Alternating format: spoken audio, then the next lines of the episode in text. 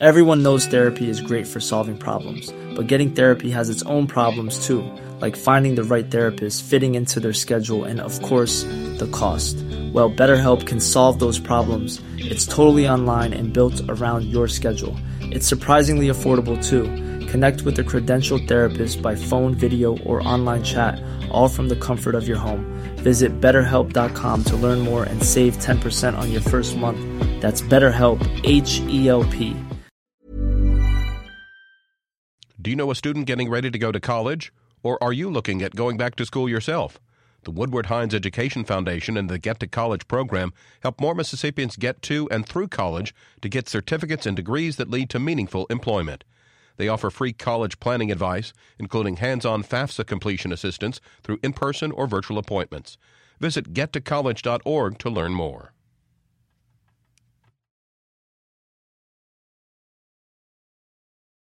Of it. I don't know why. I just became obsessed with it. An obsession that grew one umpapa at a time. Vincent Simonetti spoke to us over Skype from his tuba museum in Durham, North Carolina.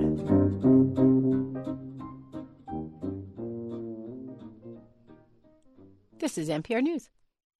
Support for Mississippi Edition comes from the University of Mississippi School of Education, offering hybrid doctorates, K 12 leadership, higher education, and math education. Combine online and face-to-face courses to graduate in 3 years. Details at education.olemiss.edu. Good morning. It's 8:30. I'm Karen Brown and this is Mississippi Edition on MPB Think Radio. On today's show, a memorial service is held in Jackson for two nuns brutally murdered in Durant. Then, getting out the vote this November. Later, a StoryCorps conversation from Mississippi on imparting some wisdom to younger generations. And the latest on the Zika virus is a vaccine on the way. Whether or not you're going to see cases along other states on the Gulf Coast, including Mississippi, Louisiana, and Texas, it's very difficult to predict. There certainly is the potential because of the weather conditions in the Gulf Coast states. That's all coming up. This is Mississippi Edition on MPB Think Radio.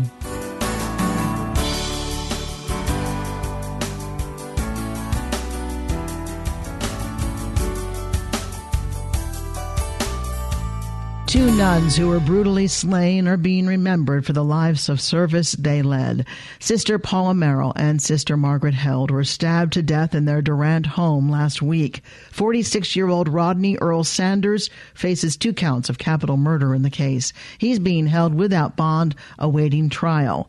At Cathedral of St. Peter the Apostle Catholic Church in Jackson, mourners celebrated the lives of the nuns.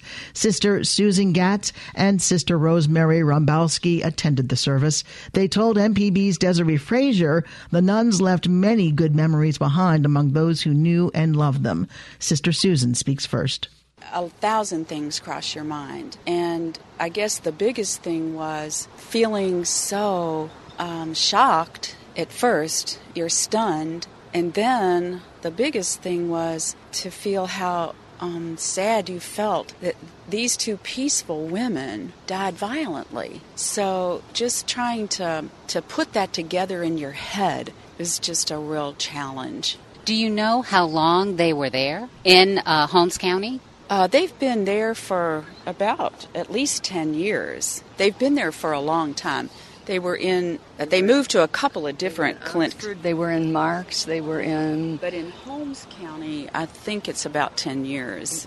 I, I think that's right. To me, it feels like thirteen, but that's yeah, um, right. as we're guesstimating now not only are we Margaret's community, Margaret is one of our best friends, and we share in ministry with her. And our feeling is that where one of us is, all of us are, because we are so much present to each other and aware of the support and care and love that we have for each other. Were you in Wisconsin when you heard about this? Uh, no, I was traveling to Alabama for a meeting this weekend, and I got the call as we were in travel. What have you been able to find out from law enforcement at this point? Have you looked into anything like that so far? The law enforcement has been very helpful and, and responsive to us. Um, however, uh, they too are careful that what is shared yet doesn't need to be out there until everything is finalized. Tell me a little bit about these two ladies. What were they like? I'll talk about Paula, and Rosemary can talk about Margaret. Paula was a delightful woman. She was quiet, but she had a, a fun side to her. She enjoyed life. Uh, she and Margaret had lived together for about 30 years, and so um, you know, I, we were saying earlier that kind of how they divided up the work was Margaret was an excellent cook, so she cooked.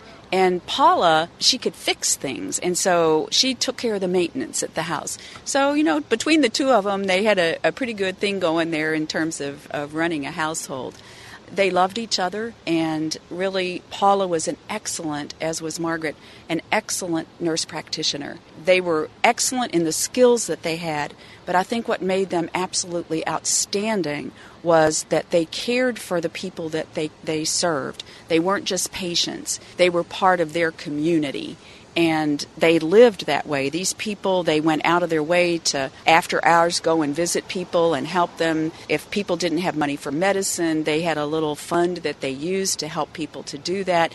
They begged the drug companies to give them samples of things so that they could give to people. So they went over and above because they loved those people. And that love came because they believed that all of these people they were serving were people of God. What's going to happen to the work that they were doing? That's one of the big worries that we have is how can that clinic go on because we know that the people that they were serving desperately need needed for them to be there and something needs to happen there so that they get the care Tell me about Margaret. Sure. With our community, one of the things we feel strongly about that as religious Franciscans, we are committed, commissioned, and sent. And that was very strong for Margaret. She felt that call to service in healthcare profession here in Mississippi very strongly. She was offered a number of opportunities to come back to Milwaukee, and her commitment here was just unbelievable. And as Susan said, they found all sorts of way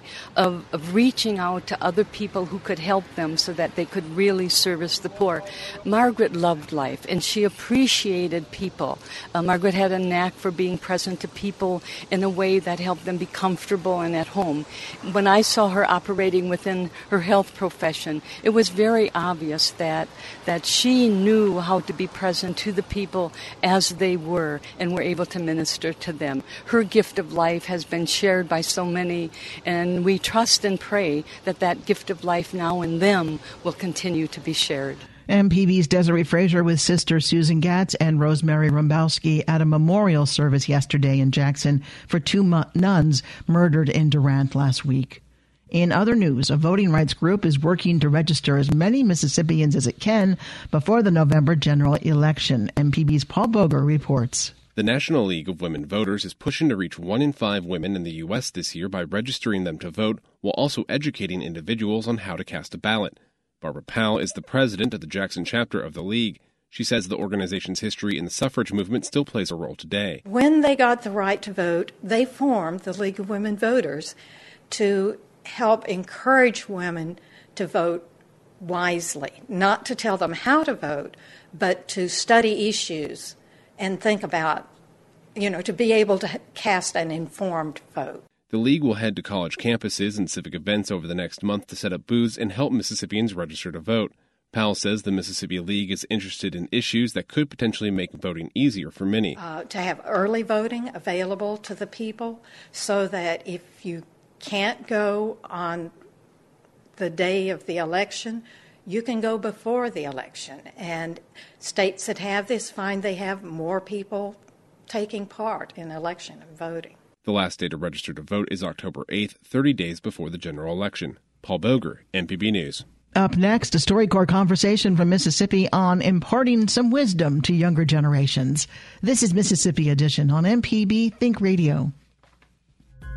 MPB is getting its very own car tag. But first, we need your help. To begin production, we need 300 of you to say yes to the tag.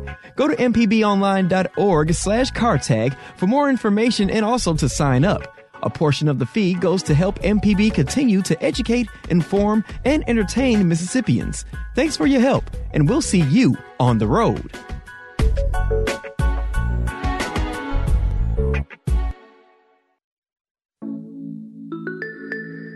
After this election cycle, come November, one thing is clear whether Donald Trump wins or loses, the Republican Party is changing.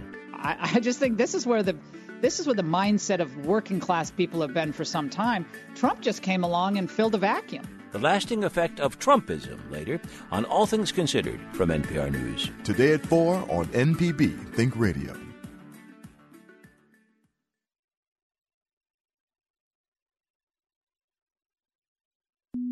Your favorite MPB Think radio shows are now available on your favorite podcast app. So open that app and subscribe to any local program you love, like Everyday Tech. Android does have the most delicious operating system, I find. Jelly, jelly bean. The Gestalt Gardener. What's up? What you got going on?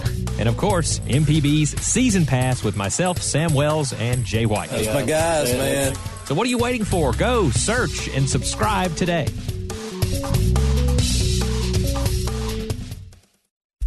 MPB Think Radio is your voice for Mississippi. If you or your community has an event coming up and you'd like help spreading the word, send us an email. You've got mail. To PSA at mpbonline.org.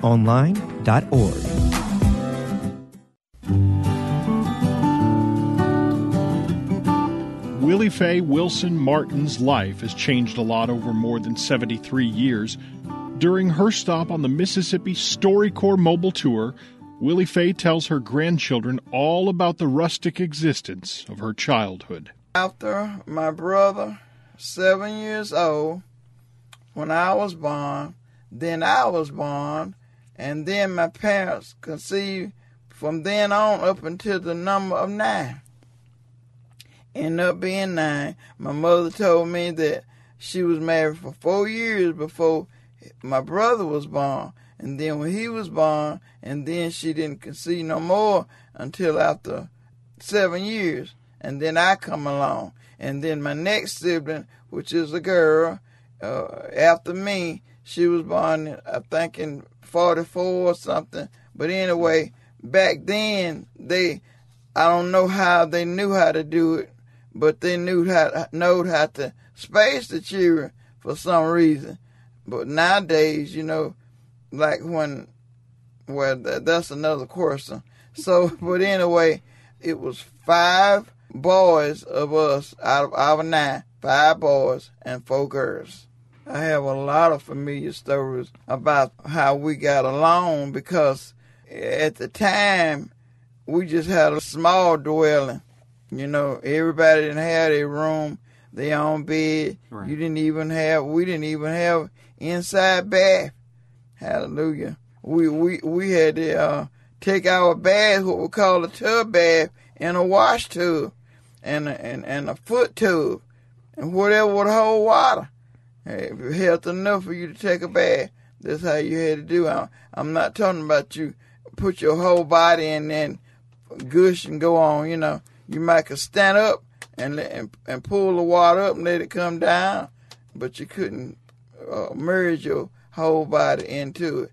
And then we had to go out to use the bathroom. We had to take turns. And we used to, me and my sisters and brother, we used to get excited when eating time come. We used to love to to eat behind our father. Whoever beat first, they would put their hand on his chair and wait until he get up. And he caught on to us what we were doing, and then he would uh, take his time, thought that one was to give up and leave so the next one could come in, in place. And, and what we would be excited to want to do to chew his skin off his bacon because he couldn't chew it. As he eat a piece of bacon, he would lay it beside his plate, lay it on the side. And when he would release his seat, the next one sit down, you would be glad that you had meat skin because you could take them and we would play a game with the skin because when you crunch them, they'll go loud, loud. We could see who could crunch the loudest.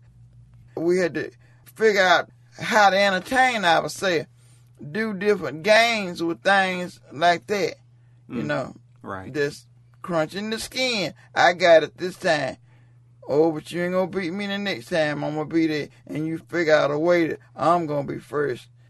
My mom and my dad used to have what you call we call it. They told us that they was giving us far side training.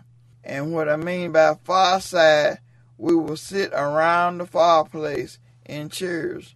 The fire was in front of us, keeping us warm, and they was uh, sharing far side training, how to carry ourselves, how to live, how to treat one another, and not get in trouble, not not to cause them to have to go to the jailhouse. My mom's input on it, she would always tell us, girl, so you can fool some the boy and let him mess you up. She said, I ain't gonna walk to the front door right there to make nobody's son marry you. That's gonna be on your own because we're teaching you now and training you. Don't mess up your life. To hear more of our conversations from the StoryCorps Mobile Tour, go to mpbonline.org. The StoryCorps Mobile Tour visited Mississippi through a partnership with the Mississippi Humanities Council, the MPB Foundation, and Mississippi Public Broadcasting. MPB Think Radio is your voice for Mississippi. If you or your community has an event coming up and you'd like help spreading the word, send us an email. You've got mail. To PSA at mpbonline.org.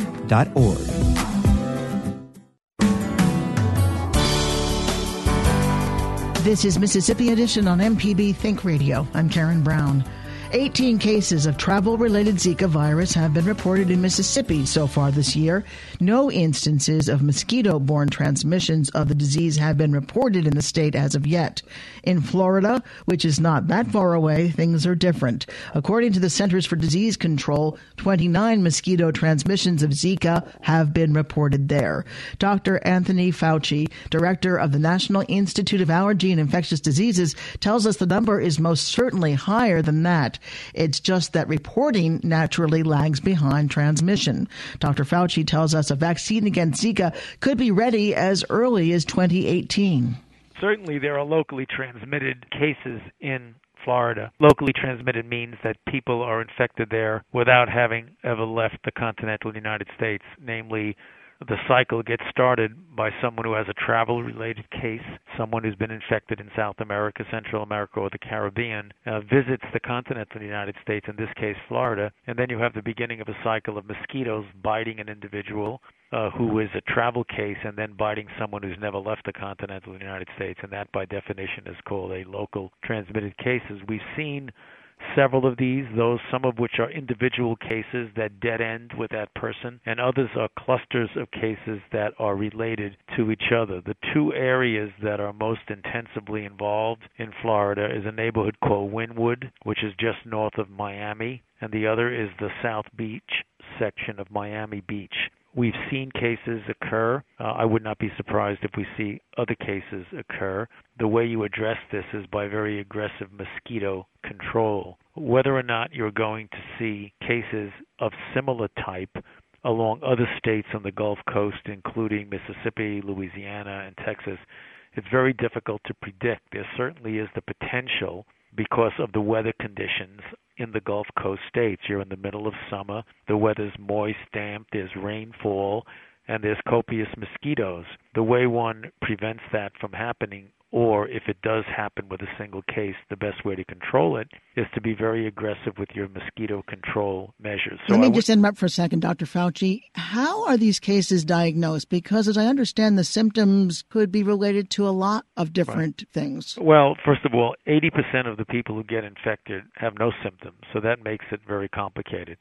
The 20% who have symptoms uh, have a rather mild illness that's rather typical in its presentation. It's most of the people, overwhelming majority, have a rash. They have fever, they have aches and pains, and they have what's called conjunctivitis. The way you make a diagnosis is if someone has the symptoms, there is a diagnostic test that can definitively say whether you're infected with Zika or not. It's a test for whether you are infected. After you clear the virus, the test to determine whether you were infected in the past is a little bit more complicated because it isn't as specific as the direct test during the period of time when you're infected. So that's how the diagnosis was made in the Florida patients. If 80% of people don't show symptoms, then can we assume that there are many, many more cases of Zika than is known? Well, there's no doubt about that. I mean, that's an assumption that's a very reasonable assumption. For example, in the United States, in the continental United States, there are 2,500 recognized cases of Zika that have been travel related cases it is an assumption, quite reasonable, that there are many more people who've been infected with Zika or in the United States, but who don't recognize that they are infected. So if there are 2,500 recognized cases, there could be as many as 8 to 10,000 total of people who are infected but most of whom don't have symptoms. If you're a pregnant woman and you live in South Beach or one of those neighborhoods of Miami, what do you do? To do whatever you possibly can to protect yourself from getting bit by a mosquito. And there are several ways to do that. Sometimes it isn't always easy or possible, but to the extent possible, stay indoors in air conditioned places, either at work or at home. Uh, make sure that the screens on your doors and your window are intact so that mosquitoes can't get in. Uh, I know the weather is very warm, but if at all possible, wear light clothing that covers a substantial part of your body, and on the exposed parts of your body, liberally use insect repellent, particularly insect repellent that contains DEET. The health officials can help out by trying to clean up the environment, get rid of standing water where mosquitoes breed very readily, and that standing water can be anywhere in a pots and pans, tires, even a vesicle as as small as a bottle cap. And then, if that doesn't work, or even concomitant with that at the same time, is to try and kill the larvae and kill the mosquitoes by spraying. And you could do that either by backpack spraying, truck spraying, or as they've done in some places in Florida, even aerial spraying. So the bottom line is a very aggressive control of mosquitoes as well as trying to prevent yourself from getting uh, bitten by a mosquito. If you don't live in the Wynwood or South Beach section, uh, it is advised and the guideline is that pregnant women do not travel to those areas. Why isn't there, or when might there be, a vaccine? Well, we are very uh, actively working on a vaccine for Zika right now. We've started a phase one trial namely to determine the safety of the candidate on August the 2nd in a total of what will be 80 individuals. Uh, we'll know probably by the end of this calendar year, in November or December, if in fact this candidate is safe and if it induces the kind of response that you would predict would be protective. If that's the case, which I assume it will be, then we'll move quickly into what's called a phase two trial uh, not with 80 people, but with 2,400 to 5,000 people in areas where there's active transmission to determine if in fact it works, namely, is it effective? Now that takes time, so uh, the earliest we possibly could know whether a vaccine works or not is sometime in 2018, and that's the best case scenario. It might even take longer. Last question for you. Because the local transmission is occurring in the Miami area, do you have a timeline or a, a path that's been set of how it will travel into the U.S., where it will go, when it might happen? No, it's quite unpredictable. Again, because remember, this is uh, this is transmitted not only by mosquitoes, which is the primary way it's transmitted, but it's also sexually transmitted. So there are a lot of travel related cases in New York. There are travel related cases in California.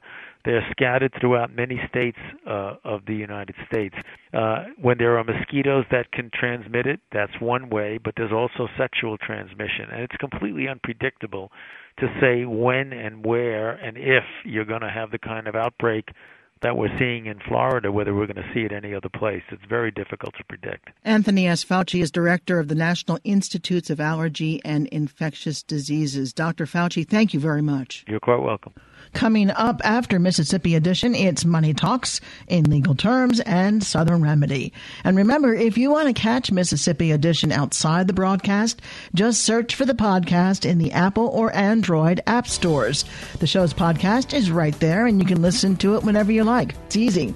I'm Karen Brown. Join us again tomorrow morning at 8:30 for the next Mississippi Edition, only on MPB Think Radio.